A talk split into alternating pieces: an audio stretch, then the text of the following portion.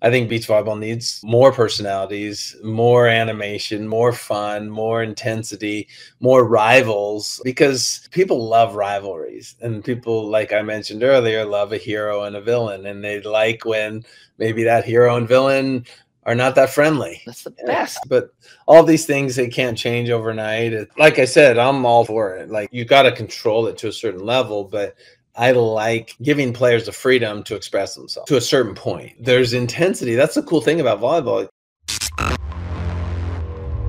Beach Volleyball Podcast. My name is Mark Burik. And if you're on our email list and if you're paying attention, normally I don't get nervous for interviews, but this this is special. This is cool. This is uh, somebody I've looked up to for a really long time and somebody that most of the world could, should, and does look up to.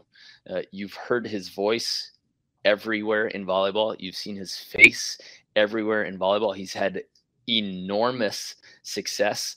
And uh, yeah, I'm, I'm, I'm not gonna lie, I don't get like nervous or starstruck often, but this is one of those times where I'm I truly am. So hopefully I don't mess this all up and, and go all fanboy, but I'm really excited to have this conversation. And I'll give a, a little bit of his background. So he's spent time mentoring students and uh, he's been a motivational speaker through a nonprofit organization called Getting to Gold. He founded a charity in 1997 called blank first name Day at the Beach. We can't give away his first name yet, but Day at the Beach, which provides urban youth with the opportunity to participate in beach volleyball. He became, this might give it away, he became the first male African American to win a major beach volleyball event when he claimed the 1997 AVP Hermosa Beach Grand Slam. He was the United States' first two time male beach volleyball Olympian. He has had a distinguished career as a sports broadcaster covering sports such as NBA basketball, Major League Baseball, college basketball, football, beach volleyball for networks on ESPN, NBC, ABC, Fox Sports Net, Universal Sports Network, Pac 12 Networks, Olympic Channel, and Amazon Prime. And he's covered beach volleyball for NBC at the 2016 Olympics. In his first full season, he led the women of Troy, USC, to the 2021 NCAA championship after four years as a volunteer assistant, which we're going to dive into how somebody with this amazing credentials goes into a volunteer assistantship as a coach. And he is an Olympic gold medalist. He's currently in his third season as the head coach of USC beach volleyball. Everybody, please welcome and thank for coming on the show, Dain Blanton.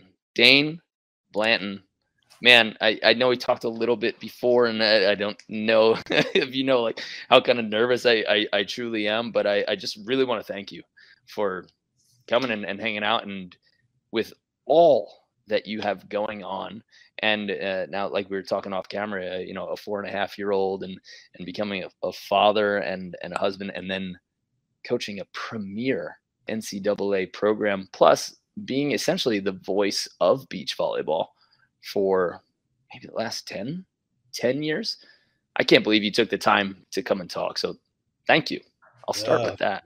Thank you. Thanks for having me on. You know, I've I've seen you doing your thing and the whole Better at Beach format is pretty cool. You know, the more you can help players get better, is that's kind of what it's all about. And thanks for that introduction and happy to be here. Hopefully we're gonna have a good time.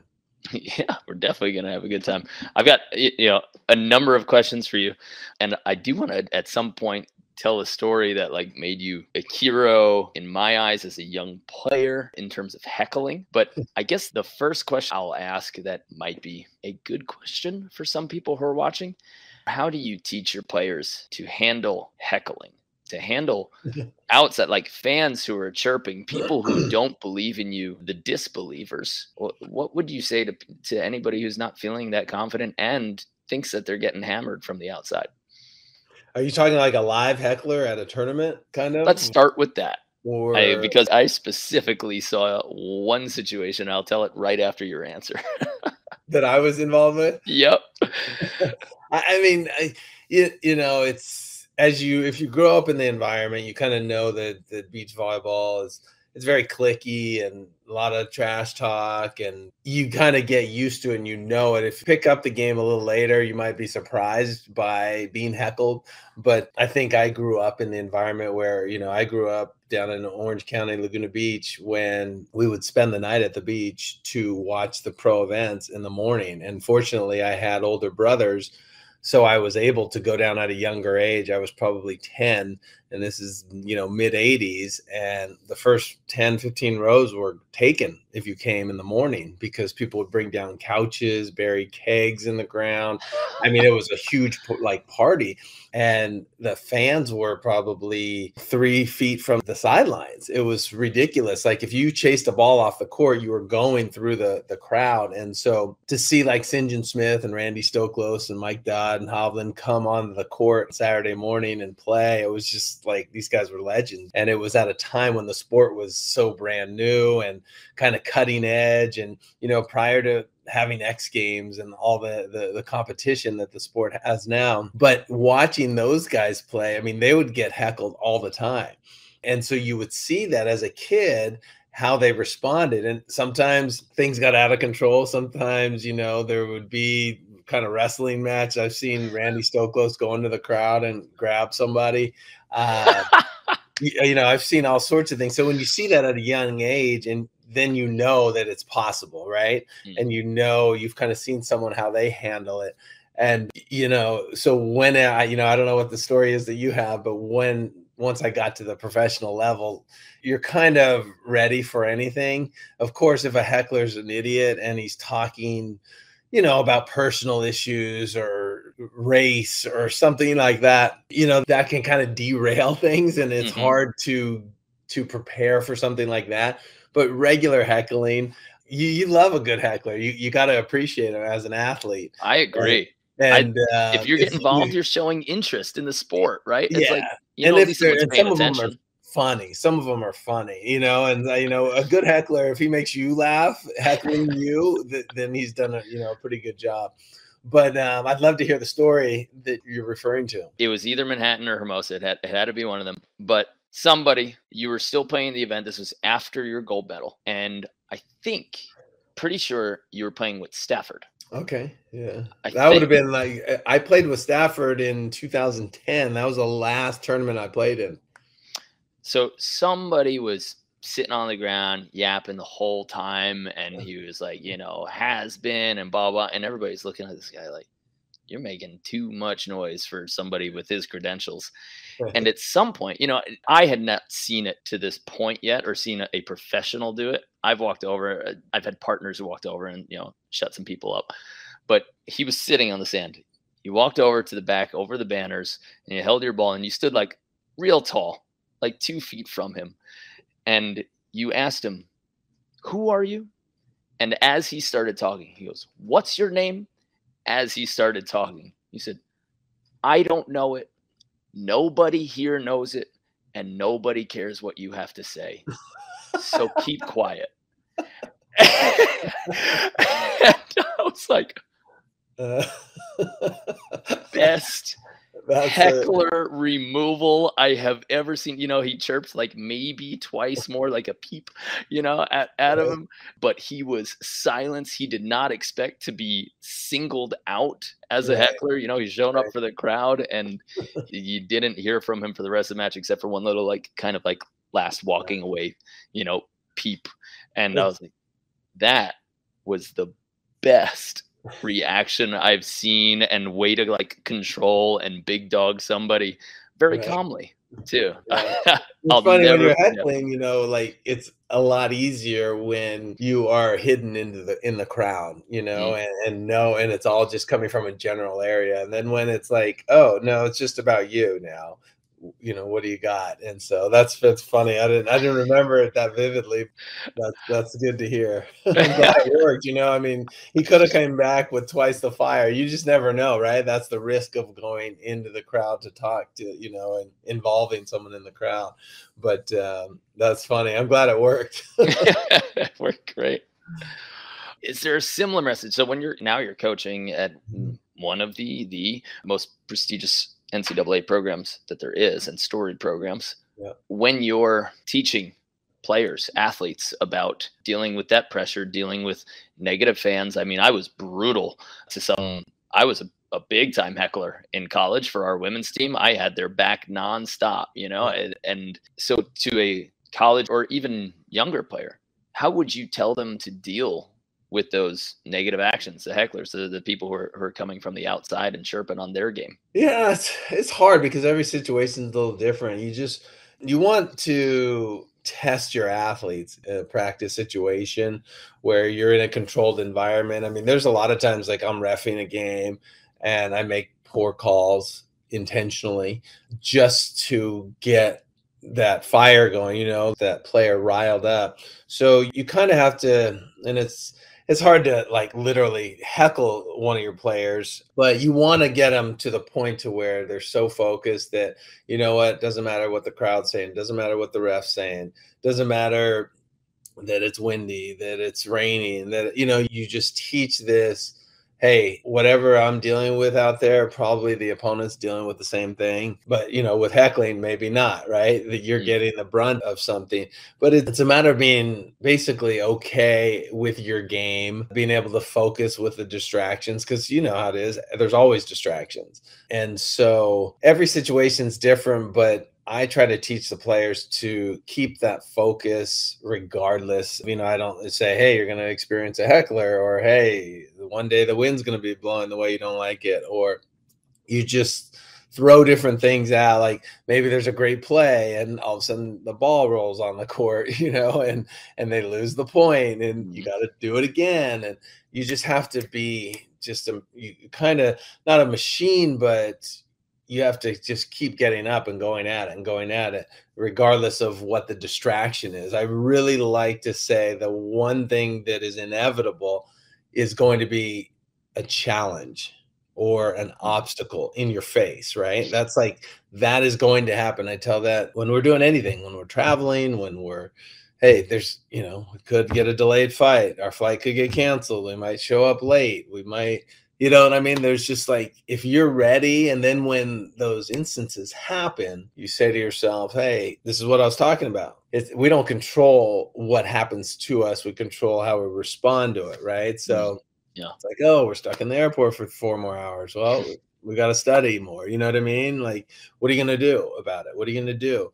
You can either you know bitch about it and kick rocks or try to be productive about it. So that's kind of how i approach it you know not specific heckling but distractions. One of our other guests on our podcast said that we teach and we tell our girls that the obstacles the things that happen bad we approach it as this is what is supposed to happen. Mm-hmm. you're supposed to get obstacles. Mm-hmm it shouldn't treat it as the unexpected or the unfortunate but right. it is the road that we're walking and this road has rocks and mountains and peaks and valleys and that's the road that we chose to walk so embrace it as if every little problem was truly supposed yeah. to be there and i kind of yeah. like the way that, that that was put yeah that's that's very true you, that's the one constant is challenges and obstacles like they're going to happen so get ready and and then i think those that manage those situations better usually are victorious and more successful for sure mm. you know we'll go probably to a conversation you've had a million times but to your gold medal right mm-hmm. i guess in my 20s all through my 20s every time i showed up to a tournament i sensed my body i felt like mm, it's this tightness or this looseness or this fatigue and i would look at it and feel it and be like, mm, it's a little bit less than prime, or it's mm. too tight, you know, or too loose, or oh, my legs are jello. And I think I would let that affect how I played. I would actually change because of how I felt my body. And I wondered for so long, like, man, I, I bet Jake always just feels perfect. You know, I, mm-hmm. I bet Phil always feels perfect. But then yeah. you get older and you start seeing like Jake had the stomach flu when he won in, in Seattle and he was just clamping people. Phil was winning with a torn ab. And you're just like, oh, wait, these guys aren't feeling perfect yeah. all the time. They're managing all of these and maybe they're just doing it better or mentally better Hmm. So when you're coming up and then crushing the world, how did you approach going into a match with different body feels, or was that ever even something that entered your mind? No, absolutely. Like that's one of the, the most important lessons an athlete can learn as they're getting better and progressing in their career. That there's no perfect there's no perfect feeling usually. I mean, there's times when you feel really good and you're ready to go, but a lot of times you got little kinks, your neck's tight, or you know, maybe you actually have an injury, or you know, you slept wrong, or you didn't eat well, or you ate something bad and you're not feeling well. I mean, I've played in finals where you know I've thrown up before, just feeling sick. But you, I think, like you said, you eventually learned, no, not not me, not the next person shows up every day and it's perfect. It's like you learn to manage the game that you show up with on that day, right? Mm. It's like if you know, if you golf, sometimes you go out and you start hitting balls and every ball's going out to the right, right? At, at a certain point, you realize I'm not going to fix this. So maybe I'm going to start aiming a little more to the left. Do you see what I mean? So that okay, the ball so the ball ends up in the fairway, right? You can either fight it or you can work with it, right? That's an interesting. When I thought about maybe your response to this, I was thinking like, don't let that feeling change your game. Just do whatever you practiced and stick with that. But you're saying feel what you have, feel yeah. what it is, and and adjust to that in the moment. Is that Kind of yeah, I mean, just think about it. For a while, you're going to be fighting. Like you've trained, right? You've gotten to this point. You're not going to train yourself in the next 10 minutes, right? Mm. So you're getting this. There's some reason, whether something's not firing, that the ball's going a certain direction. You can continue to fight that. And throughout your whole round of golf, and everything keeps going in the trees to the right, or you can say oh this is the kind of game that i'm working with today. You know like you might show up and you can't bury the ball at 90% you're only your toughest hits 80 70% for some reason. that today yeah. Right? So you maybe start using a little more shots right maybe use that hit when you know the space is open but maybe you're not going to have that fast lightning arm swing that's going to beat the block every time and then you got to kind of adjust that game.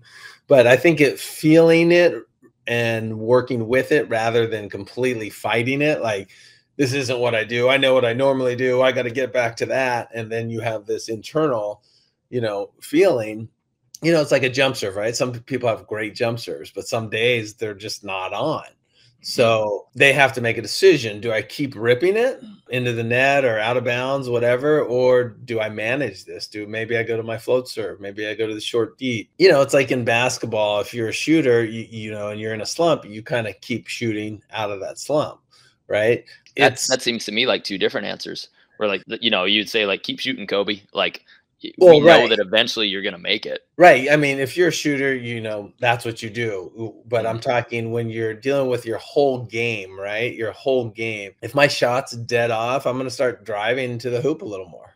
Mm. You know what I mean? It doesn't mean I completely put the shot away. It means that, hey, I'm aware that I'm a little off and maybe I could turn up the dial on some other stuff that maybe I don't normally do mm. until, you know, after this match or after this tournament, I go back to try to make get to a situation where that doesn't happen again, right? You never want to show up and you don't have your whole toolbox.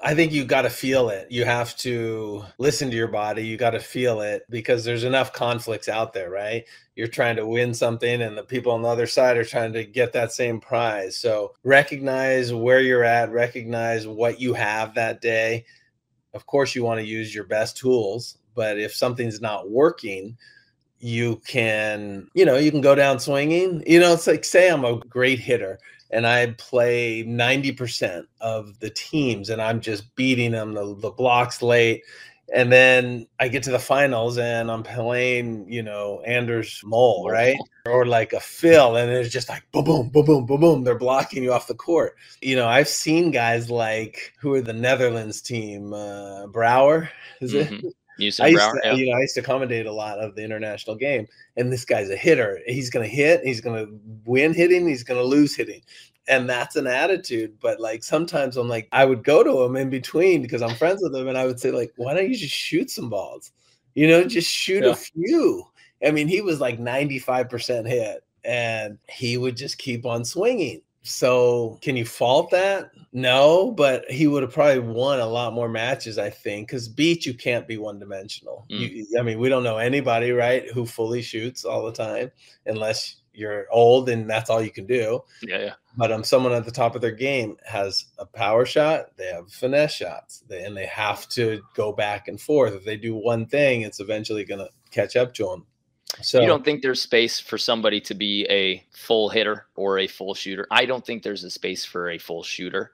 I do think that in the game there's space for full hitters. Well, you know? yeah, and then just I mean, smart decisions when you just don't have that set. You're saying just to bring it all the time? Yeah. Yeah. Yeah. I mean, like Eric and I, we in transition, we would swing almost every time, unless I saw a complete open shot. Mm. Like we were gonna make you. I think the biggest thing is players don't get is you need to make the opposition earn their points, right? If we didn't, and Eric and I didn't care. Like, if you blocked us, good for you. If you dug us and converted, well, good for you. But we're not giving you anything less than that. Mm. We're going to make you score. We're not going to hit the ball out of bounds. We're going to try, especially on a transition play, we're going to bring it. So in the transition game, I always like to swing. I love wow. Yeah, I love because most people don't because in transition, you've just usually made another play. You've made mm-hmm. a dig, you've ran down a shot. The body's telling you not to turn it up even another notch. If you watch the majority of people when they dig a ball or transition, it's usually a shot, you know, right. unless everything's perfect. So if you change that paradigm and just train yourself to hit when your body's saying no, right? When your body's saying, "Oh, you just made a great dig, now you're going to finesse it," I think it puts you in a certain situation. The next type of coach might might have a different thought, but to answer your question, I don't think. Well, like Brouwer, for instance, on the Netherlands, he's had a great career. So I wouldn't say he is unsuccessful because he hits all the time.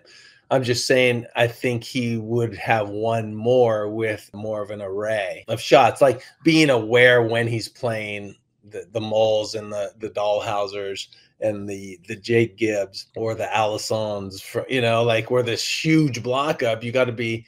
I love it though. I mean, I love when someone brings it every time, but I think to be really successful, I mean, you know, look at Phil he buries the ball sometimes. Sometimes he shoots it.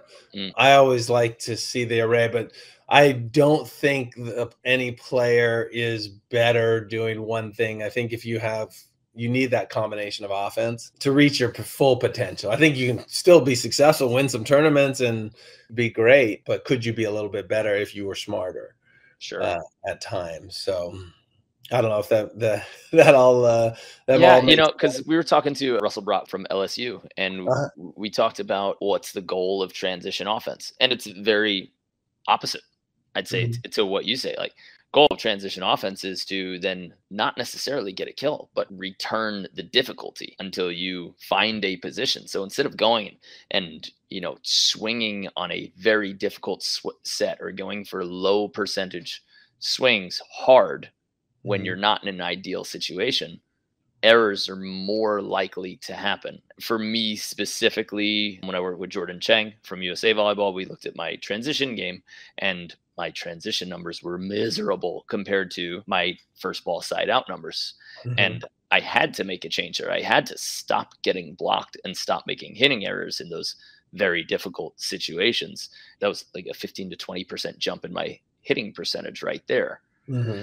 So it's fun to see different mentalities on it where you're said just bring it, bring it, bring it. But in the same breath, you're also saying, hey, you still need to have multiple tools. Yeah, I mean, if you see something, uh, if you see the open shot, you go for it. But like you said, you know, sometimes you get blocked, sometimes you make hitting errors, right? Mm-hmm. Those are two totally different things. I'm not talking about reckless swinging and having the error come into play. This is you're hitting the ball, it's in the court they're either making a play by stuffing you or they're digging you. You know mm. what I mean? And in a transition game when I was playing, we wanted to make you earn that point. Mm. Like and we were okay with it. We were okay like if you dropped into my angle and you stuffed that ball like okay, good for you. You made a play. But the worst thing is to is to err like to hit that ball out of bounds, to, to hit that ball yeah. into the net. So, I mean, I'm talking about transition where you have a pretty high percentage of positioning. Mm-hmm. And a lot of times, if you watch athletes at any level, even when everything is on point, the d- ball's been dug to the right spot, the set's in the right spot, you had enough time to get there, 85% of the people are probably still shooting. You know, I'd have to do a study to break it down, but sure. Which is, you know, it's like you said, different philosophies for sure. There's different philosophies, but when Eric and I played, we weren't the biggest guys, we weren't the tallest blockers, we were split. Oh, you were blocking. physical. Yeah, we were just physical. We were going to beat you in the weight room and we were going to beat you in our stamina. And the longer this match went on, the less likely it is for you to win it. Mm. But we weren't going to completely dominate you in anything but hustle. You know what I mean? And mm-hmm. you could control that. And, you know, it was a different game that we played in the last game of Big Court and we played in the last game of regular. The last game. Yeah, so that in, that gold in, medal match was the last international match at yeah. at Big Court. Wow. Well, the court they had already implemented the they were testing it. They called it the net the let rule, which okay. they just kind of put into play. It was already in play in the Olympics. And then the court size shrunk that next year to eight by eight meters, which was considerable, right? Three feet on each end line and a foot and a half on each sideline. And the rally score was implemented. Yeah. So yeah, that was it. That's did you, you hate back, that? Did you hate that switch or did you kind of take it in stride as like, all right, yeah. they're changing it. Let's rock from here. At the time, it was tough. Change is always hard, right? And you mm-hmm. don't know if it's going to be good or bad. I think they thought the powers that be at the international level, they thought if they sh- shrunk the court, there would be more rallies. That was the thinking of it, like less space. So you know, it's like if you put a ping pong ball in a you know a, right, a smaller right, yeah. space, it's it's pinging around faster. What I think happened was the you took a lot of the shooting more of the shooting out of it because people were like, I got to get the ball down quicker because the defenders are running down all the shots. It's a See, short. That like blows my mind because every when you go on like Instagram or uh, like uh, Lee's highlights on, on on YouTube or Lee's classics, all I see from those games is people bombing on big mm-hmm. court, and I'm like, you guys had a football field to shoot into, you know, yeah. but you, everybody's just rocking balls, rocking balls, yeah. and I I didn't understand how there became. It seemed like from like highlights, it seemed like there was more swinging when there was an open court uh, or when there was a bigger court than there was in a smaller court. Did you agree with that, or is it just the highlight selection that made it more yeah. exciting? that's that's a good question. I don't, I don't know. Uh, you know, I don't know. I think their idea was the fact that you were going to just get the ball played more in the smaller court but i don't I, I don't really know the effect it, it had i just know that it was easier to play defense. It was easier to receive a jump serve. You know, a lot of these players that like I remember back in the day, Brian Lewis had a crazy jump serve. Adam Johnson, some of these guys just rip jump serves, and and it changed. But you know what? The players adjusted, right? You know, you still have players that are bombing jump serves, and that that are really great at it. So you always got to tinker around with a sport to find out it to let it evolve. You know, it's like with basketball with the three point shot. It's like at first people are like, "This is lame," but mm. now with Steph, Steph Curry and what, yeah, that's all kids are doing, and mm. it changes and it trickles all the way down.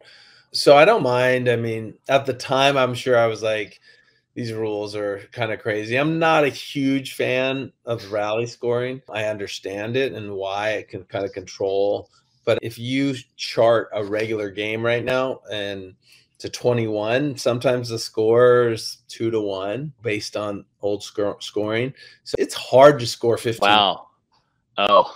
You, yeah, because it's side out, side out, side out, side out. So like yeah. it, in in a set that ends in rally scoring would still be the score yeah. two to one. Yeah, I, yeah. I just played Pottstown this weekend, and you're playing for 45 minutes, and it's like the score is two to three and it's been 45 minutes right, right i mean it's not it's not common but it could be you know it could be four to 3 mm-hmm. and then you play another set and now it's 11 9 technically you know what i mean Right, if you yeah. were scoring it when people scored when they have a serve. I hate when people say real points because like that's assuming there's fake points right?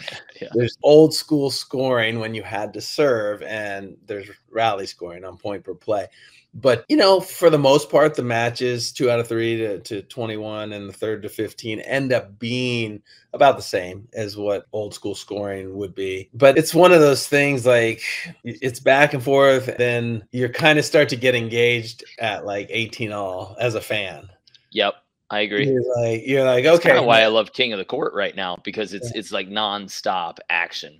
You know, I got to play in one, but then once I got knocked out, I was watching it. I was like, this is so much fun. How much you have to constantly pay attention. Yeah, it's interesting. You know, on the AVPs now they got rid of the freeze. I thought the freeze was intriguing and it made it very interesting. Now, you know, you're down by five, rally score. Most It's likely you're not, you're not coming back. Mhm. You can, but you're probably not. I would have liked to see the freeze implemented like internationally, and so you're not playing different formats. But it is kind of tricky as a spectator, you know, unless you're Mhm. a volleyball fan, and you want to make it simple, as simple as possible, right? And I don't think some your lay fan gets the double elimination either. So you want to make it fan fan friendly. kind of a question that leads in or that that led into was the amount of times that I've heard you say, and in this format, we play two sets to 21 with a third and deciding set to, to 15. And it's not me being mad at you. It's always me going, why do we still have to explain like the basics to yes, we need a bigger Mm-hmm. ground base for fans. We need to like encourage more people to show up. But how much are we catering nonstop to bringing more people into the sport Mhm. versus the fans who are already engaged. You know, you never hear in a football game like, Mhm. and by the way, there are four quarters today Mhm. and it's 15 minutes per quarter. You know, like there's not a whole lot of explaining to that or ex- explanation of the rules. So do you think that it's because you're forefront of that? And I- Yeah. I, don't know if maybe you took that upon yourself to always be explaining to the newbies what's happening or do you have producers that say, "Hey man, we got to talk about this. Make sure that you include this during the broadcast so that people aren't confused or lost." Yeah, that's a great question. And the way you look at broadcasting a, a volleyball event is you want to include the newbie, the newcomer, right? That Right. has never seen it before, but you don't want to talk down to the expert or dumb it down. And so you kind of want to walk this kind of fine line in in the middle where the expert if you say something like that, the expert's kind of like, yeah, of course, whatever. You know what I mean? Mhm. But you don't want to annoy them. but the person that just changed the channel is like oh i didn't know that you, you know what i mean Yeah. why do we do that why don't we do that in tennis or i mean there are times i'm watching tennis and i'm like is this two out of three or is this three out of five because i don't know Right, and the tie break always needs to be explained still. And I played growing up, and I'm like, wait, Right. you, you start on the right side, and then you move left, right. Yeah. so but football like such a tradition right it's been going forever it's very mainstream you're talking anytime you're dealing with the big three mlb nba nfl it's pretty much is what it is right like if you don't know you got to go, you know get up to speed Mhm. our sport although it's been around for a while doesn't have the tradition doesn't have the mainstream access and exposure and so a lot of times and you've heard it before you're getting this huge pop during the olympics because people have never seen it before oh my god! number gosh one. We're always the number one sport on the Right. Olympics. but everyone's like oh what you know i, I always see it in the olympics but uh, you know because it's hard to chase Hmm. because it's not consistent you know i could go find out when the masters is right now for 2023 i bet we could go on google and find out right now right Hmm. you could find out when the us open of golf is you could find out where the us open of tennis is what weekend when it's playing when the first round starts could you go do that for volleyball You can only know the major amateur tournaments, which is interesting. Like it, like the same weekend, right? Has always Right, been the Pottstown, Wapaka, Right. Seaside. But, but like let's uh, let, oh, great. Uh, Those aren't being televised on a on a national level. The Right. pros, the top level, Do you think you could find out a date? No. Manhattan beaches next year. No, I mean we're in February uh, this year, and I'm just like I can't plan our seven day camps because yeah. all of our coaches are going to be at an AVP event. Right. So I'm like, now we're waiting on that. So that's that's my point, right? And mm-hmm. like the tradition, and because probably probably was 15 years ago, or they started tinkering with dates right? Like, remember when I talked about the Laguna Open that I'd spend the night to go see because you yeah. had to get good. It was the weekend after I got out of school. Every week it was the last week in June weekend every year.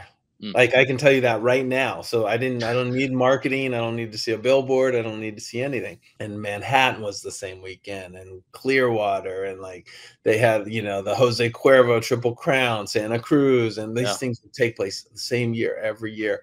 And then someone got cute with oh manhattan's so big let's move the weekend and we'll put someone else there you know and then all of a mm. sudden you start losing the audience in a sense so yeah we don't have that tradition right? I can't tell you the weekend except for maybe chicago right? Chicago's always yes i was that was in the back of my mind the right? whole time. Yep. and the only way we know that is like over the years we've been kind of it's just been embedded and it stayed there and it stayed there and it stayed there. That's the only tournament i can think of. So to wrap this up what i'm saying is the consistency has never been there. And so mm. you're constantly getting this new audience who's seen it for the first time and then they're gone. I mean how many people say hey Dain oh my god i saw the national championships. It's because we were on for college volleyball it's because we're on espn mm-hmm. everybody turns on espn Everybody does. By them seeing it, some of them are like still like, I don't know what was there was five courts going on. I don't really know what was going on, but it was cool, you know. So I think as a broadcaster, you're always getting that new person that's just flipping the dials, and then you're getting that expert as well. You know, like if I just turn the channel and I hear someone say a real point, yeah, it's silly right? Yep. Whenever I'm broadcasting with someone and they say it, I try to call them out on it. Like, what does that mean? Because right, it implies right there's a fake point. Yeah. or yeah. a point or a baby less. point, like from side out drills or something. Yeah. and so I think you're trying to educate as a broadcaster, but you're not trying to irritate the, the veteran or you know the expert but that's a valid point why don't we talk about format when tennis is being played well it's been around 100 years and most people kind of know it and just accept it for what it is right yeah why is oh my too- summers like early summers you know early and late summer for me it was mm-hmm. always waking up to Wimbledon. My dad would turn on Wimbledon and like I would sleep on the living room and I would hear that popping of the tennis ball because he wouldn't put it loud, but just so mm-hmm. he could hear it and that was always beginning of summer to me and then right before school always us open so like two parts of summer i knew summer was beginning or ending because. It was that popping of the tennis ball from my tv yeah. and yeah we just kind of don't have those dates yeah that consistency is everything and i think it's hard to do that's that's why it hasn't been done again it's just mm. it's hard to get people to commit like that far out and sponsors and you know the stability has been a bit erratic you know for yeah. the sport and it, it's just I, I would love everyone i think would love to know where the venue is know right. where it's going to be on that weekend and so you get that tradition that's when you truly can gain momentum and you know i, I hope that's the direction that yeah. um, the powers that be push the sport because otherwise it's just almost this renewal you know, and this pop every Olympic cycle. And mm-hmm. it's so much more than that. As you said, it's, it's such a highly rated Olympic sport. Why isn't it in the forefront on every summer? the whole summer because the summer is a quiet time for sports, right? You got baseball going on, but when basketball ends, mm-hmm. there's no football, and you, you know it's kind of golf and tennis or here and there but yeah you know we could talk about it for all day long but consistency is huge and but as a tv broadcaster i'm trying to walk that middle line sure. um, and hopefully you get a new fan here and hopefully while you're getting that new fan you're not irritating the expert too much. And there's going to be times when the the the new fan doesn't really understand stuff but you know mm. that's just the way the way it is but that's kind of the thinking behind it.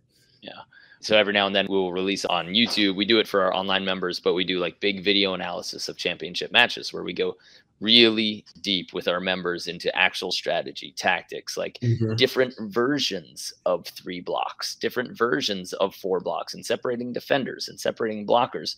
Mm-hmm. And the mm-hmm. junkies love it. They dive so into it. But when you look on YouTube, that's where we got our hardcore fans. But the views on YouTube are like 900 views because it doesn't appeal to the bigger base that doesn't quite get all the details yet. You know, there's always that huge base that doesn't dive that far into the game, but still enjoys mm-hmm. watching it. And right. I guess that's the stuff where you have to find that line of, as an announcer, as a commentator, how do I appeal to the most, to the biggest audience that's now watching on television or Amazon Prime or Fox? So that's got to be a tough line to walk. But I, I, have a kind of a quote from Sean Rosenthal, and I wonder if you'd comment on it or, or see it for yourself. Sean said that his biggest disappointment was that he hasn't left the sport better for the current young 20 year olds, better than he found it, mm. like better than when he came in. And yeah. he looked at that as, you know, not necessarily a failure, but something that he was sad about mm. in leaving the sport. Do you feel that way about beach volleyball?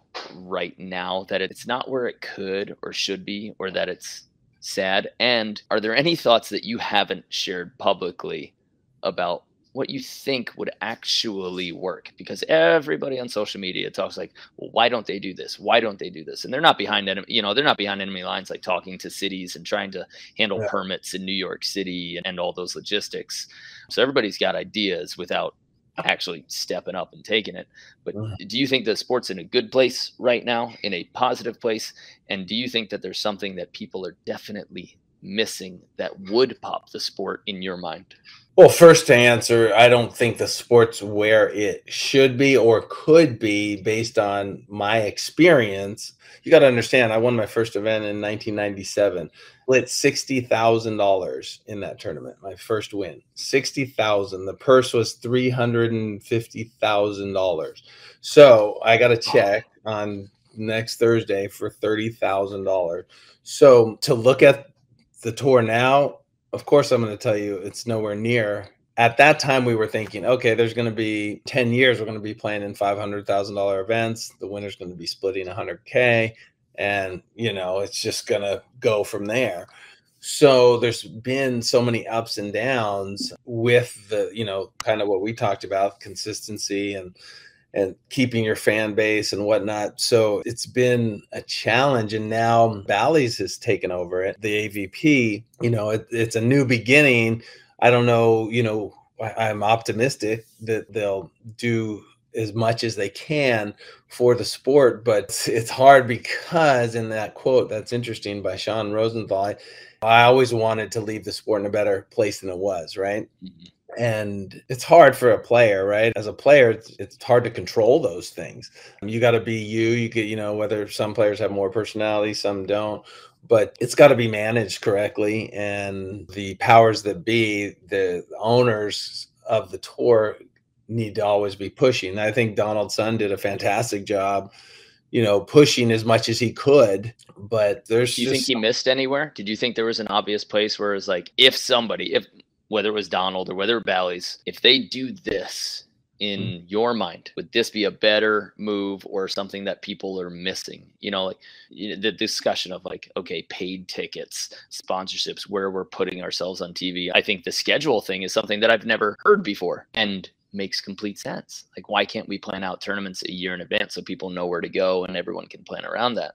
But is there anything that has been that people missed that you're like, man, this is how it should be, and that would fix things? Gosh, you know, there's so many different things. It's... Are you being politically nice right now, or are you are you genuinely thinking? no, I think of. I had a thought in my mind that came in and, and went out but because there's so many different things and it's hard to it's easy to like second guess what's been done mm. in a sense but you just you know i don't know if the players i think maybe you got to care about the players right as a fan right? Like when i watch sports it's about the players. It used to be all about the teams for me. Now i kind of really resonate to a player or not, right? Mm-hmm. It's like when Tiger was golfing, you, most people were big Tiger fans, but if you were the anti-Tiger fan, you liked Phil, right? Sure. And you either you kind of need that hero and the villain for your story, whatever, whoever that is. You know, it was fun to see like Jake and Phil Dalhausser go at it oh, for a while.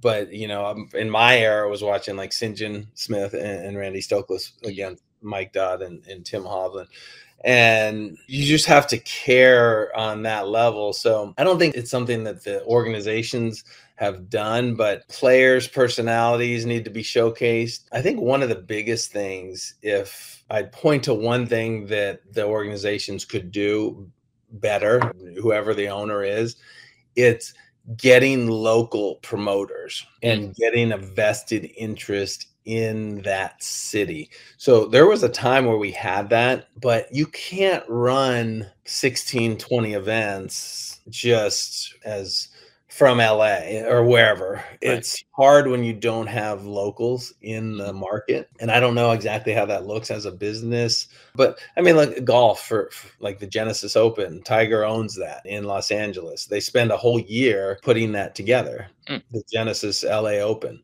that's at the Riviera Country Club. That's organized all year, you know, for that one event. And as soon as it ends, they start focusing on the next year. That, of course, it's a PGA event, right? Right.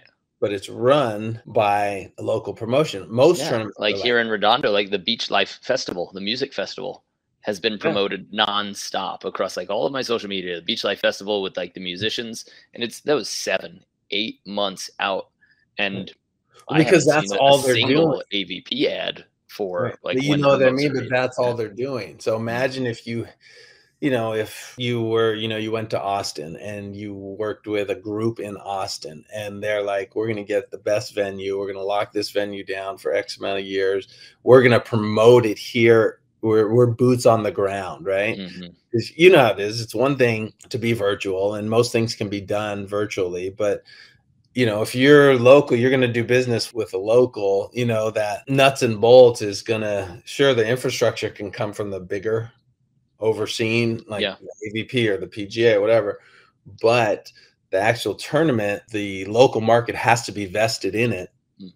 Otherwise, you're just showing up and packing up and going. Until the next time around. So, if I were to point to one thing, it would be involving the local markets a little bit more so they had a vested interest in yeah. making this the best event because it's hard to have a menu of 16 to 20 events and make every one of them great. Right. Yeah, I, I, think somebody was saying recently they're like when we were in Belmar, Belmar, New Jersey, signs everywhere. Mm-hmm. Every club was contacted. Every juniors club indoor and everything was like coaches were saying hey we got to go to that. Hey we got to go to that. And in my mind that should be you know the avp should personally contact every club director in the tri-state area from any tournament and be like this is when we're going to be here. As soon as they release that date those mm-hmm. emails and contacts to at least the club directors should mm-hmm. go out you know get the kids there. And then once you have that then like hey nonstop businesses, but the regional contact for for businesses, I think, yes, because I don't know, which is crazy, but I don't know the structure of the AVP personnel right now, and mm-hmm. other than like Josh and Jeff, who's reaching out to mm-hmm. everybody, to all these businesses, and having phone calls and saying, This is where we're going to be. Are you going to be there? Are you going to bring your business there? That's almost proving my point. Mm. You need either someone at that high level, and I'm sure there is someone coordinating that mm-hmm. effort, mm-hmm. but then you need that individual effort in each market. Right and that may exist to a certain extent. We're just speculating right now on how we see it from the outside and the nuts and bolts and the daily activities and personnel and the whole hierarchy of the business model. I'm not sure of, as, mm. as you're probably not sure of, but just from the history of what I've dealt with, I know when there's local promotion, like I used to go fly into markets and deal with a local promoter, they were like, "Hey, we got to go to this bar and sign autographs, and then we go over here," and that like almost kind of boots on the ground mm.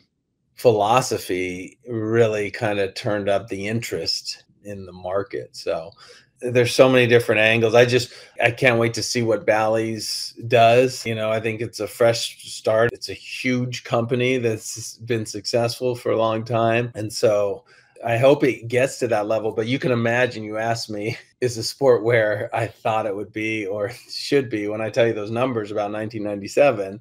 You know, it's probably mind-boggling to you. That was disheartening.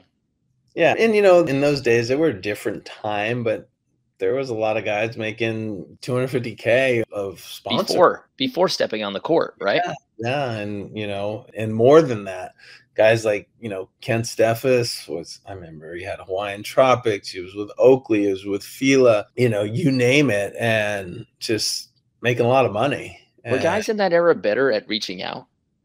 or were more companies just pouring themselves into beach volleyball because it was so cool and it was like a sport yeah. where guys had their shirts off yeah, I think know, so it was, was more. Yeah, I think it was more like, whoa, what is this? This is pretty cool. It hadn't been bottled yet, right? Okay. Like I told you, there was in the '80s, there was no grandstands. You know, you've probably seen some of the old pictures of Manhattan or, or Laguna. It's just people, mm-hmm. you know, and you can barely see the court because it's not like it was sloped; it was flat. But it was, I think, that cool factor, that cutting edge, was on a higher level and so if in the 90s you could be like, oh my gosh, we got to hit that demographic. And remember, this is before social media as well. So a company didn't have the same metrics, mm-hmm. right? So you're going to dump, eh, things weren't counted as much either, right? You know, let's dump a $100,000 into this. Now you can be like, oh, you put a $100,000, you know, you're getting X amount of views. Yep. Or the metrics and are then you need there. this many views to get this many buyers. Yeah. And, yeah. yeah. And it's just back in the day, you kind of more spitball it, right? Like, oh my gosh, that's our demographic. We got to get a piece of that. Let's. Yeah. Oh, and who's on center court every day? That guy. Let's sign him. What do we got to sign him for? Doesn't matter. Let's get him. Mm-hmm. You know what I mean? Yep. And I think that's changed. So you know, it's it's a fascinating conversation but yeah, it would be nice to get those sponsorship levels back to to that level, and it would be nice to get the prize money at a higher level so more people could support themselves as players. And you know, we knew even after 2000, Eric and I, because the tour was kind of up and down, like, hey, we got to play international and we got to play on AVP if we're gonna be pros and and right. you know make enough money. And then there was a handful of teams, right? The top two, three teams that could do that Mm-hmm. And then the other ones had to kind of figure it out. It would be, you know, it'd be so cool. You, you know, you you watch the kind of fight that's going on with the PGA right now. We've seen that multiple yeah. times, right? In beach volleyball at a micro level with with none of the money, right? Right.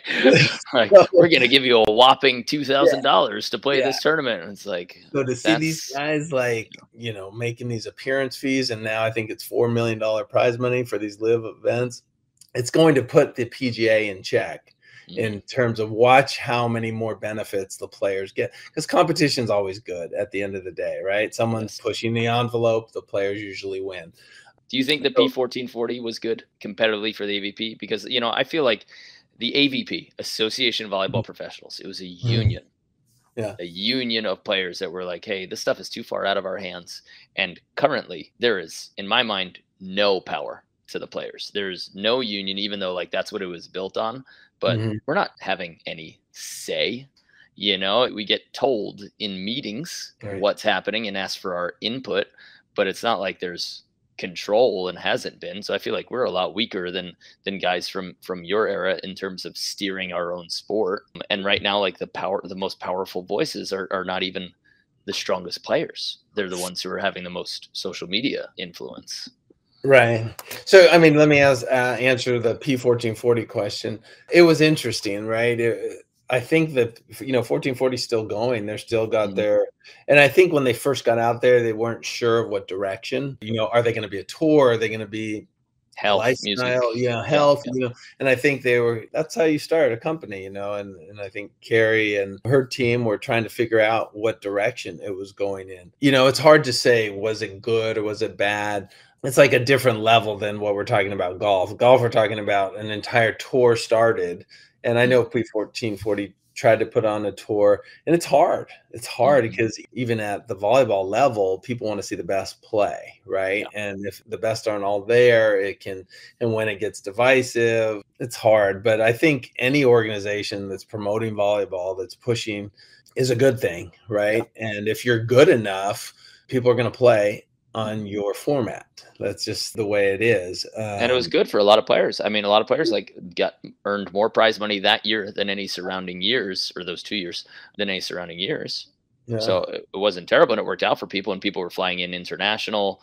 But I think you're right. There was excitement and a lot of directions that people were looking at, like any company. Like, okay, and at some point, hey, what are we doing the best? What can we do the best and the easiest with the most efficiency?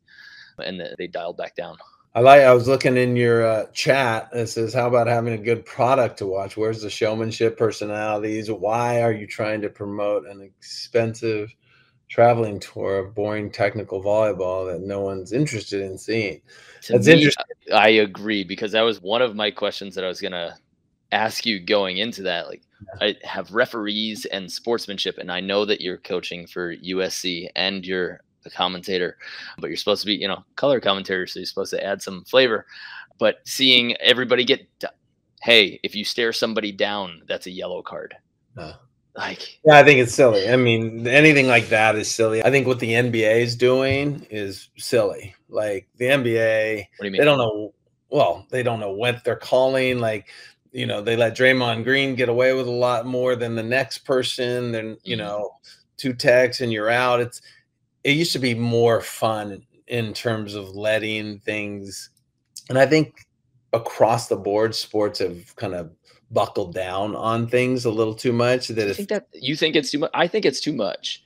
You know yeah, yeah, like hockey is the only people that get away with this that like you know we brought fist fighting back into into hockey you know in the early 2000s because it's more fun well, that's yeah. The hockey's. Uh, let's leave hockey in its own sure. corner, right? Sure. it's almost like a whole nother part of the sport, the the fighting.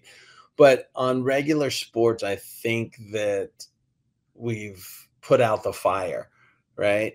You yell through the net and like, hey, here's the yellow. We're gonna have you do that again. You got a red card. It's like you haven't done anything. Like, let me be free. Let me show personality. I think we've extinguished it too much from top down, like from the authorities, from the referees. Hey, you know, the referees can control it, or you know, if referees have too much of an ego and you say something to them and they're pulling the card too quick, and then eventually, I one thousand percent agree with you. Yeah, you're kind of like, I'm not going to give this game away because I'm going to get carded.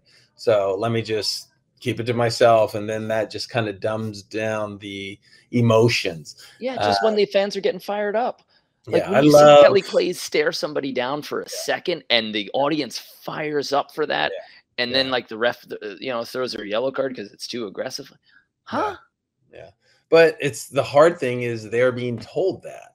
They're superior because referees they have meetings too you know what i mean? And above the referees are the organizations they have you know say of hey what this what is this going to be like what do we want to and it's just you know things evolve and it's like the NBA 20 years ago was a lot more physical, right? You, yeah, could, yeah. you could take a guy out, but you know, I don't want, I don't promote that, right? And I get that. You got to protect players. They're making 40, 50 million a year. You can't have someone undercutting them. And, mm.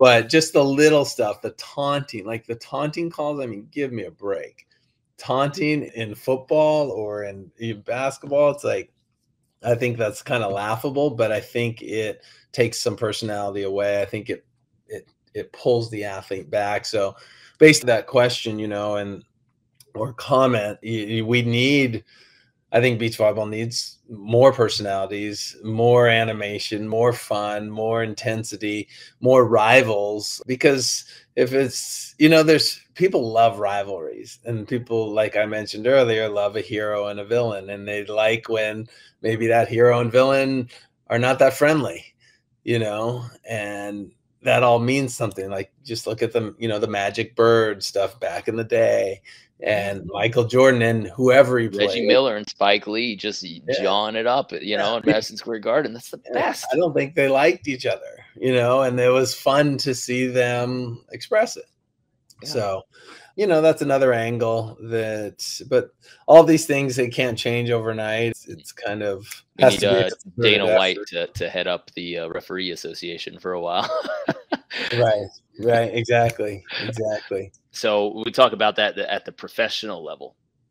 Are you also, as the head coach of you know USC, are you also okay with that at the NCAA level, or should that be curbed, or should professional and college sports be similar in terms of what they allow? A little bit more chippiness, I think, is fine. Yeah, don't let people throw hands under the net, but staring somebody down and talking between points, you're still going to blow the whistle when the surf starts. Like I said, I'm all for it. Like you got to control it to a certain level, but I like giving players the freedom to express themselves to a certain point. You know, if you're using profanity or you're being personal and you know, but like yeah, to the point where you Sarah, can't televise it. Yeah. The Sarah Pavan stare down is exciting.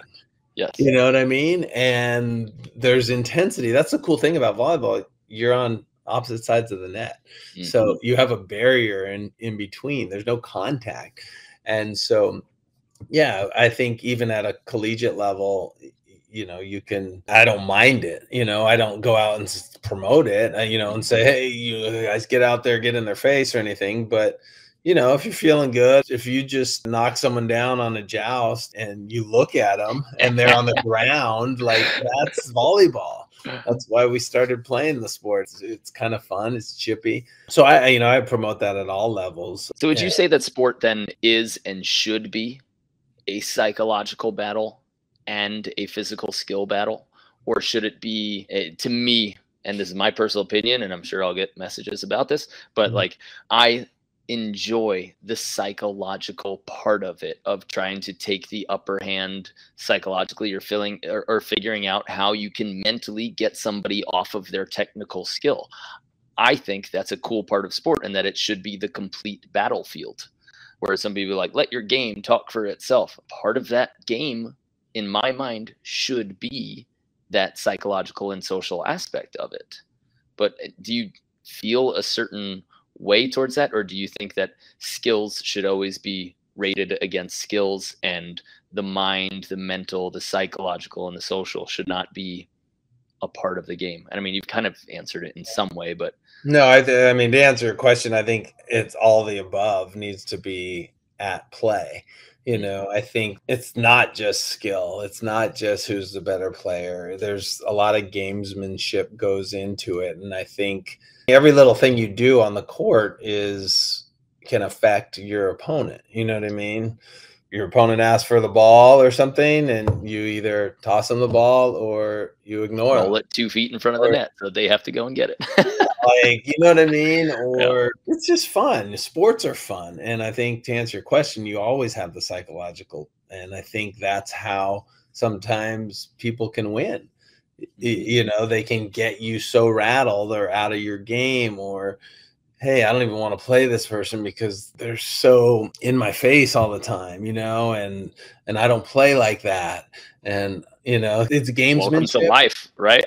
Yeah it's, it's fun being putting it all in one right it's behavior it's human behavior you know and you guys are you're technically going for one prize so you're always trying to get a little bit of an edge on your opponent and a psychological edge like you mentioned and that transcends any skill or anything and some people are better at the psychological game and their actual game might not be that that strong but yeah. that's how they compensate Sure. right? And so, you know, and you run into like a guy like Michael Jordan who's going to have both. He's not only going to crush you with his skill and his work ethic, he's going to crush you psychologically. And mm-hmm. like he was known as a real trash talker, and you know, Kobe as well, but maybe not to the same level. Yeah. You know, who knows, right? The, a lot of that stuff was not documented, and you hear from players, right? Mm-hmm. Other players were like, "Oh my gosh, you know, Bird told me what he was going to do before he did it. And you're just like, what the, you know? right. And it's just, I think that's the fun part of sport. And those battles, are, you know, are, are a blast. And I love rivalries. I love playing in rival kind of games. I love playing the best teams. I think I played my best volleyball whenever I played against Karch Kiraly because he's going to bring it, you know, and you're like, you're playing Karch, you got to bring it. And those are the players you want. The players that was I going to beat Karch every time? No. Did I think I could? Absolutely. You know what I mean? Like, mm.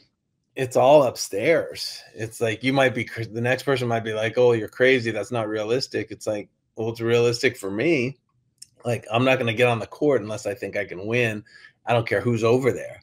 But you know, I played against Karch. I played against Phil you know, I know what their strengths and you know, Karch, he's just he's so intense, you know what I mean? And he doesn't take games off. That's how he plays. Did he jab? Did was he ever under the net, uh, let you know, much. get under your skin? Not much. He was kind of a guy. He was very intense, but his play was superior. You know, mm. you look whenever I look at those top players, they're so good because you knew in a match, they were only going to give you so many opportunities. And as those players got better, like you're playing a Karch, you're like playing Karch and Kent, you're like, I got two or three times that I'm going to be able to score. And that's it. Wow. And if you don't score on those two or three times where, oh, there's the high line shot that you knew it was coming and you laid it out and dug it.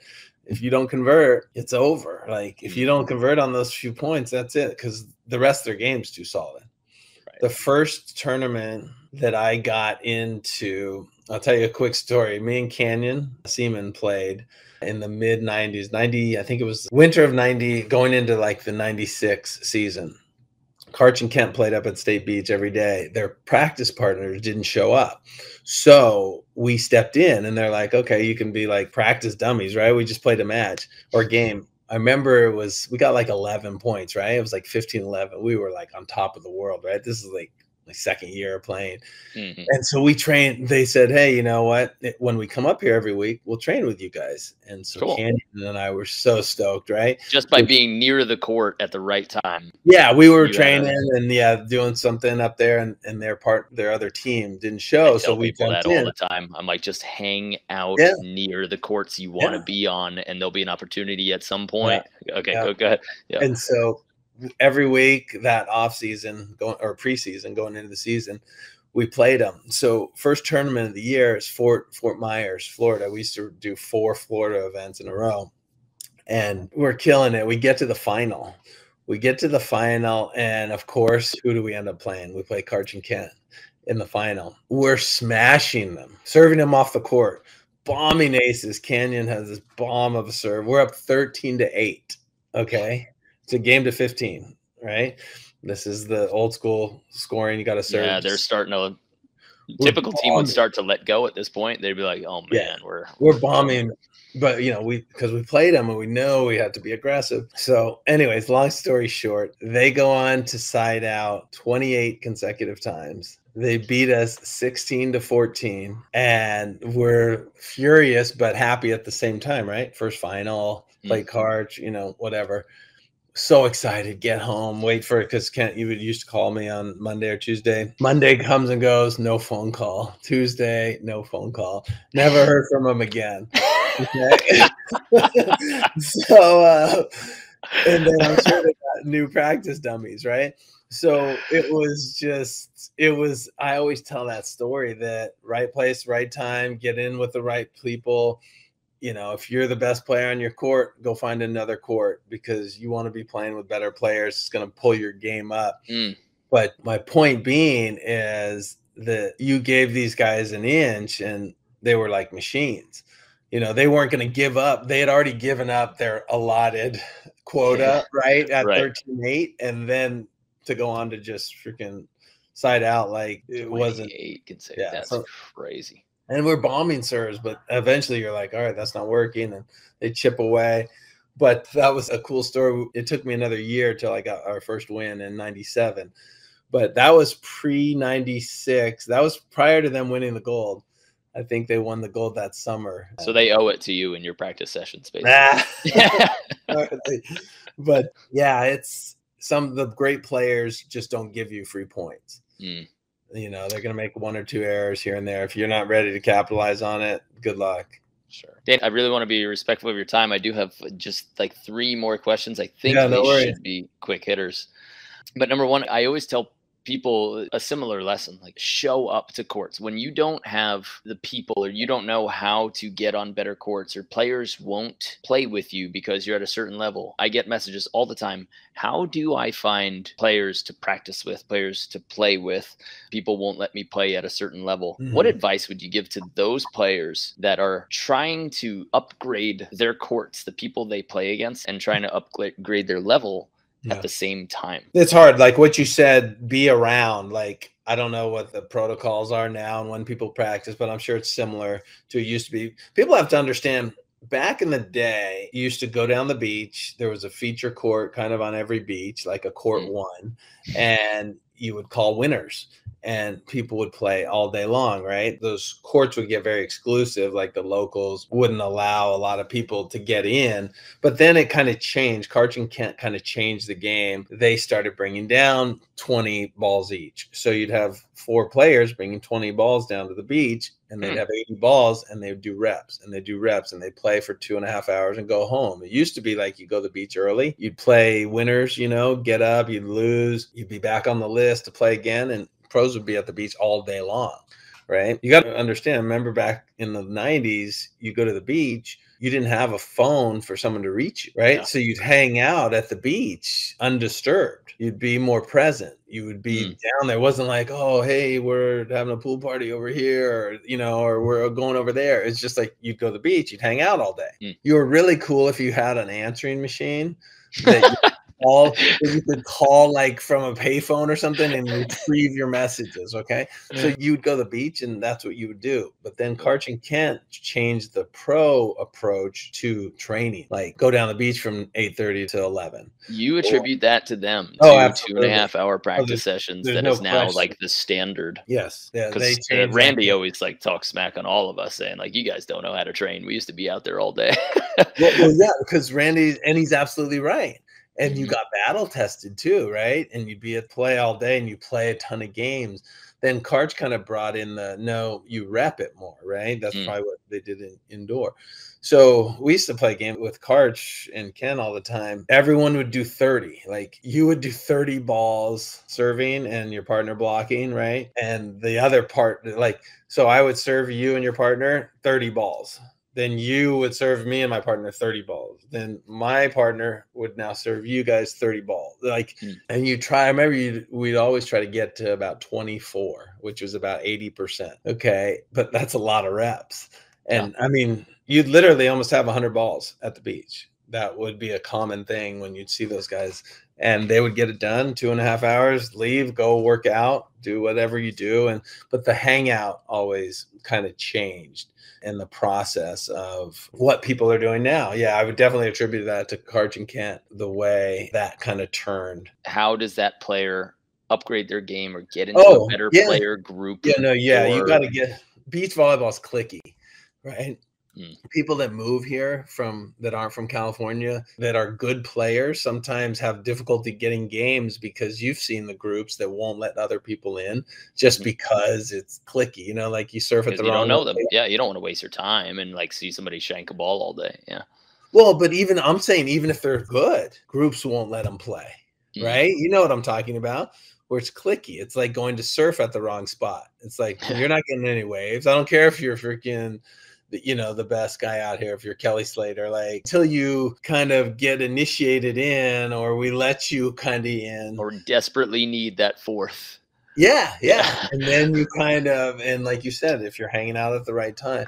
But you just kind of got to be in the environment and play and eventually people let you in and from that point you want to get on a court where the players are better than you and kind of keep working your way up. That's the way i see it but if they're uh, not in that neighborhood, you know, I'm, I'm sure that you don't get every one of your girls from like California or from MB Sand or something.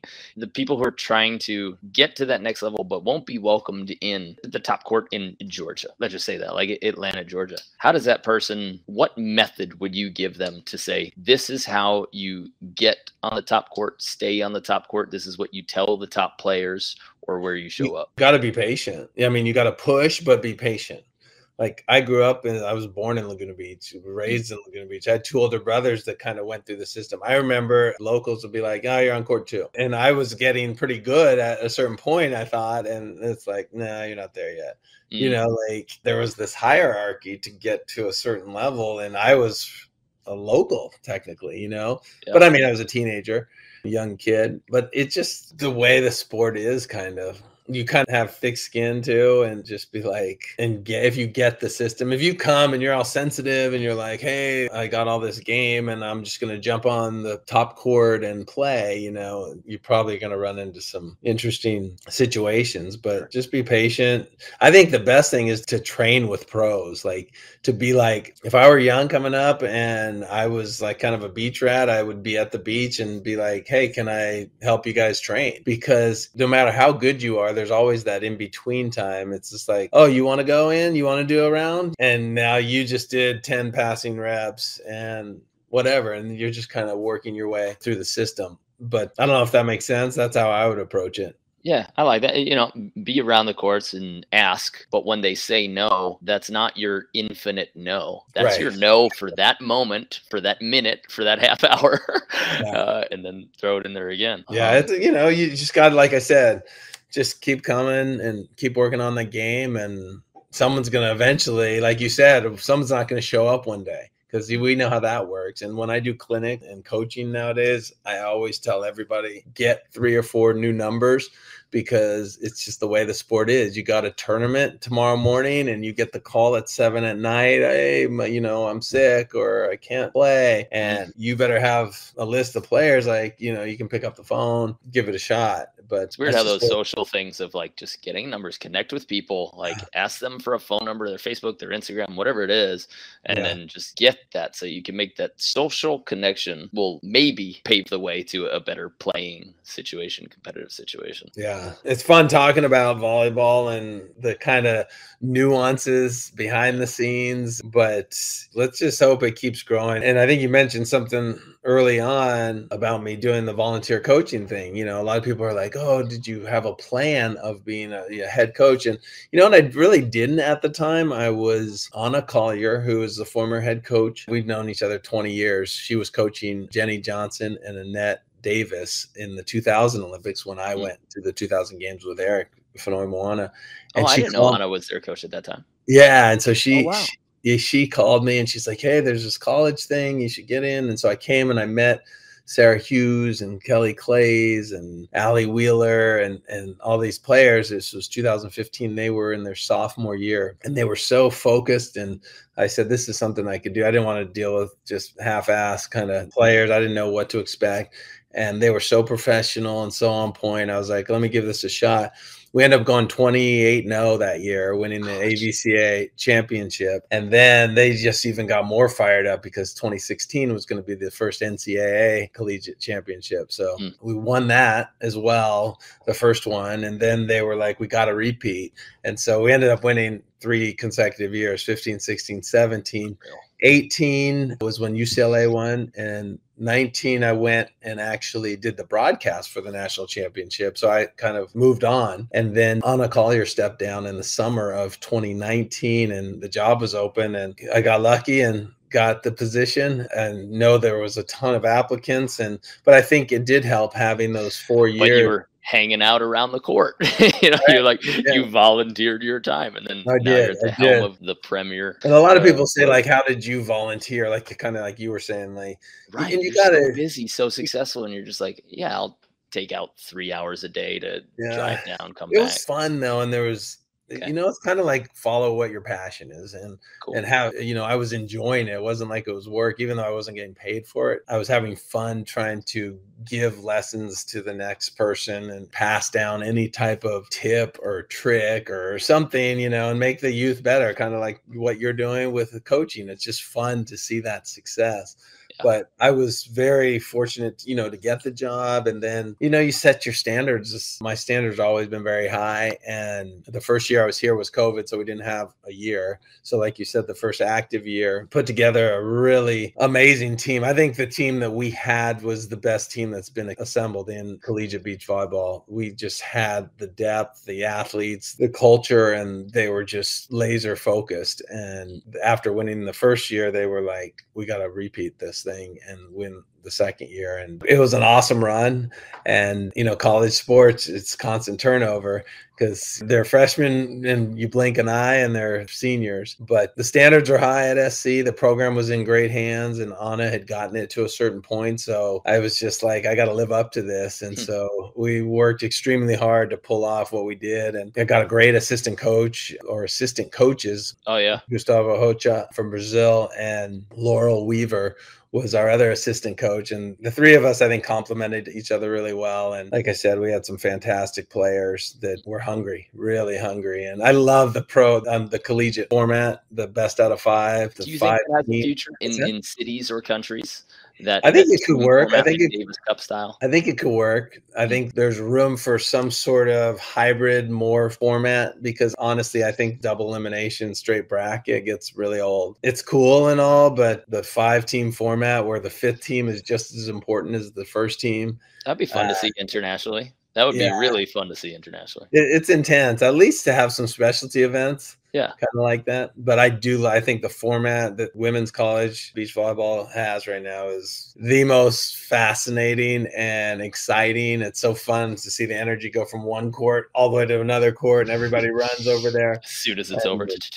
yeah, and the national championships should come out to Huntington in 2024 five, I think. So finally, it'll be the first time out of Gulf Shores, who's done a tremendous job putting it on for all these years. You know, when it was an AVCA championship, now almost what seven years into national the NCAA championship and it's fun to go to gulf shores if you haven't been. There's this bar called the hangout that hosts the tournament right in front of uh, facility and it's a cool spot. It's, it's a lot of fun but uh, it'll be interesting to see when it starts to move around. Well okay i've got one last final question for you and i've kept you uh, to 23 minutes beyond your time that you allowed me. You've lived as been around interviewed talked with champions Mm-hmm. absolute champions of the sport. You are one, you've coached them, you've interviewed them, you've played against them. Is there something that you see in their eyes when you meet them, when you see them move, when you see them play that differentiates those people, the championship caliber people? What is it in their game that makes them different? Is it their person, their skill set,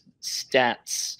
Their personality. Eh, how do you define that champion and how do you see them and separate them from the rest? At what level? Are you talking like the collegiate level, of any level? Let's go AVP. Usually someone who's coachable is important. And when I say that, it's someone who's receptive to new instruction, someone who doesn't think that they have it all figured out. I've seen some of the best players like like a Sara Hughes who is extremely coachable, right? Like even though she was top of her class, maybe arguably the best player to play collegiate volleyball, she always wanted to learn. And like Tina Graudina also was is the same way. She, hey, how do I do this? Okay, she go do it. She come back, did I do it correctly? Mm. So that sense of I want to learn more, I want to absorb more, and I think if we all take that approach as coaches, like like I could coach for hundred years, I still would have a bunch to learn right? You still you, you want to have that open mind and then you always want to have that kind of gratitude about you that hey you know i'm appreciative that this tour exists that i have the ability to make this money that i can walk and function and be an athlete. Like if you start coming from that i guess place of humility and gratitude and openness to learn even if you have like the swag or the confidence there's still kind of that you see that underlying like hey you know i'm still learning stuff. And when you see that kind of demeanor it's almost like a demeanor that someone carries themselves with. You can kind of tell hey demeanor or the what's that? or the the learning demeanor the open to coaching demeanor? Is that the demeanor you're talking about? Yeah open to coaching the humility the gratitude kind of that appreciation that they have the tools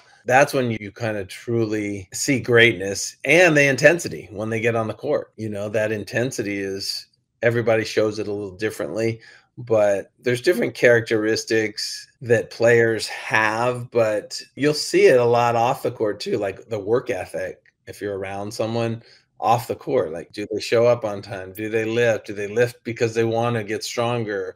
Is it a job or are they actually enjoying it? You know, that passion as mm-hmm. well. So, you know, to sum it up, the humility, the gratitude, the coachability, the passion to play. You, you, know, if you get players that like are sitting around and they're like, "What are we doing? Let's go play." Mm-hmm. those are the players you want, right? Not, oh gosh, I got to practice. Right. Go practice. Right. You know what I mean? Like, oh, here we go again. Practice rather than like, oh, what am I going to learn today? I'm yeah. going to learn something today. I'm going to get a little bit better today. But not everybody has that. Sure. Is so. there a way to put that in to somebody, or is it just something that they have?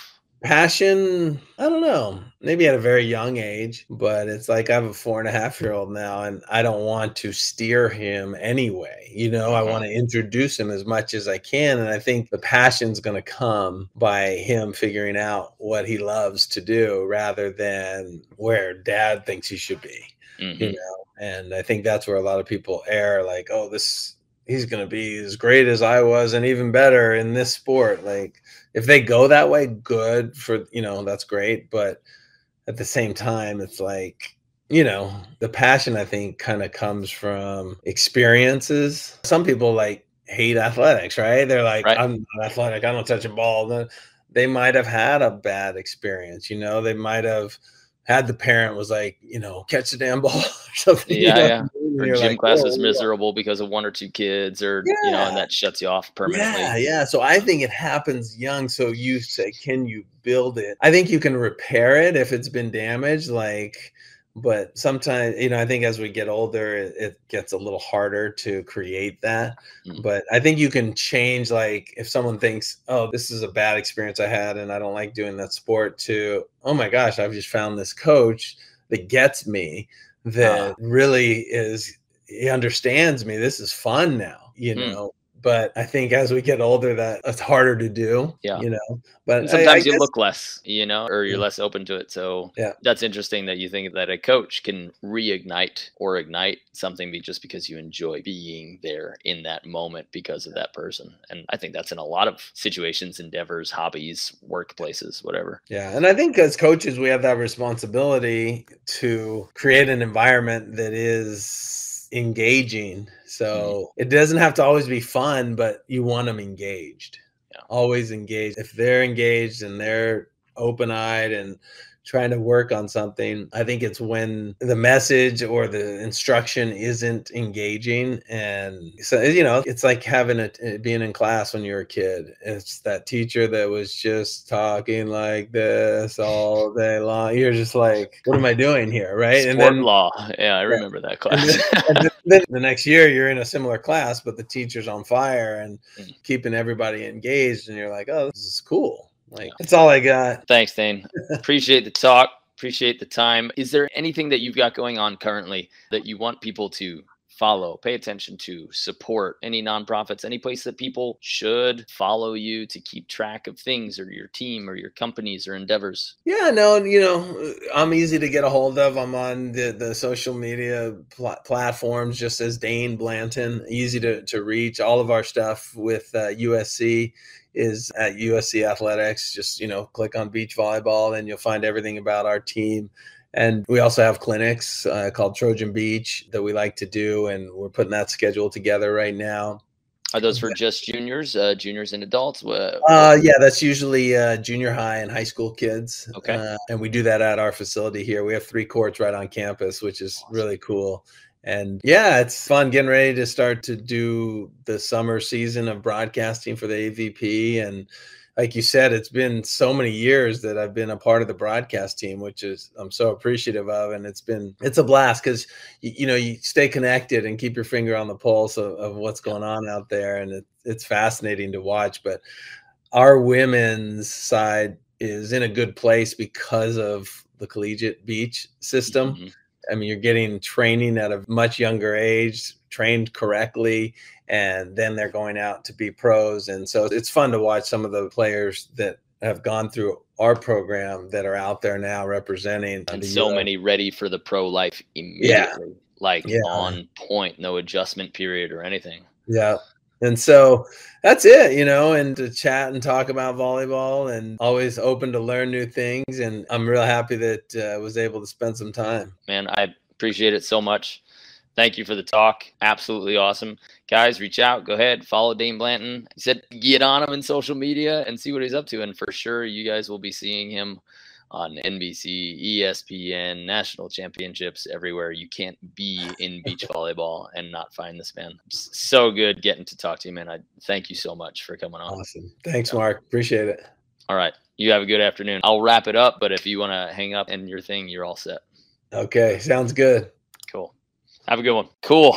Guys, that was cool. I like he's a voice. Uh, Dain Blanton's a voice that you get to hear constantly. You know, he kind of represents the sound of summer for so many of us who are watching on TV or watching on different programs and the champion himself. He's had the championship conversations. He's had he's coaching current champions, world champions, and national and, and NCAA champions. So it's just really cool to see somebody who's doing it all in the sport and has done it all. I think that was just such a pleasure. And I'm grateful that we've had here live the largest audience that we've ever had.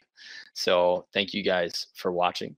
A few announcements from me, from us, our camps for the fall are live for booking. So we have two camps right now live. I think early bird pricing is still available for our second camp, which is in November in St. Petersburg, Florida. Our first camp sold 49 spots in two days. So we have 11 spots left for the first camp, which is October 30th. And if you're not on our email list or you're not there, remember that we just do a tiered system just to show our support for the people who support us. So our player members from our complete player program, where we coach players twice a week and we give them all of our courses and we guide them step by step through mastering the game. Those people they get the first notice because we know how much of our stuff sells out now, which is wild. Thank you so much. Those people get first crack at it. And then we send it to our email list members. They get the next crack. And then finally, our release it to social media and our website. Given that our October 30th camp last year was the hardest one to fill, this year is sold out all but 11 spots within a few days. I know that our Christmas camp, the December 26th, and our New Year's camp, January 1st, those are going to sell out super fast. I know right away. And we have a limited space at that resort. We only have a few and we keep a really low uh, coach to player ratio. So we make sure that everybody gets great coaching. If you're not on our email list or you're not on our member program, uh, you're not a complete player program, then you might want to consider doing that as we release it because we're releasing a new camp date every week. Then we do that tier system. So if you want to come to camp, hang out with us, hang out with a bunch of AVP players and amazing coaches, and meet new people, hang out with volleyball players from around the country and around the world, and literally get friends for life. That's what's been really cool to see that after meeting new, real, real adult friends at these awesome, active, sporty vacations, people then get to go and travel to other states, other cities, and meet up with new volleyball players or volleyball players that they met at our camps and then they get to either stay at their houses. We have a number of campers who have stayed at other campers' houses in different cities and stayed here. I had one of our campers actually stayed at my place here in Redondo Beach in California.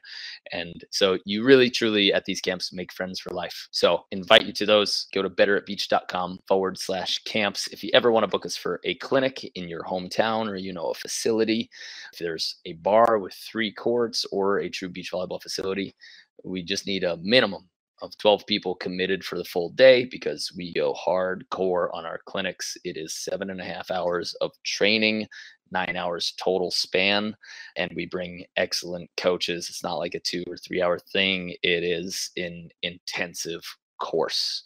And it's physical and it's fun. So that's at betterbeach.com forward slash clinics if you ever want one of those. Our complete player program is firing right now. Absolutely firing. We have a ton of members in there. Currently, everyone on our team is working on offense.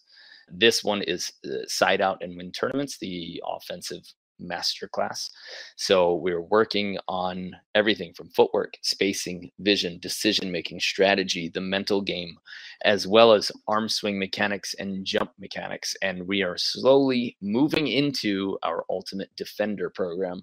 So as we move through the summer, piece by piece, we go through each step of the game. And it's not just recorded courses. You can always sign up for just a recorded course and not get our coaching, and you will get a ton of great information on strategy and everything like that. So, our recorded courses are the most packed piece of content that you can get.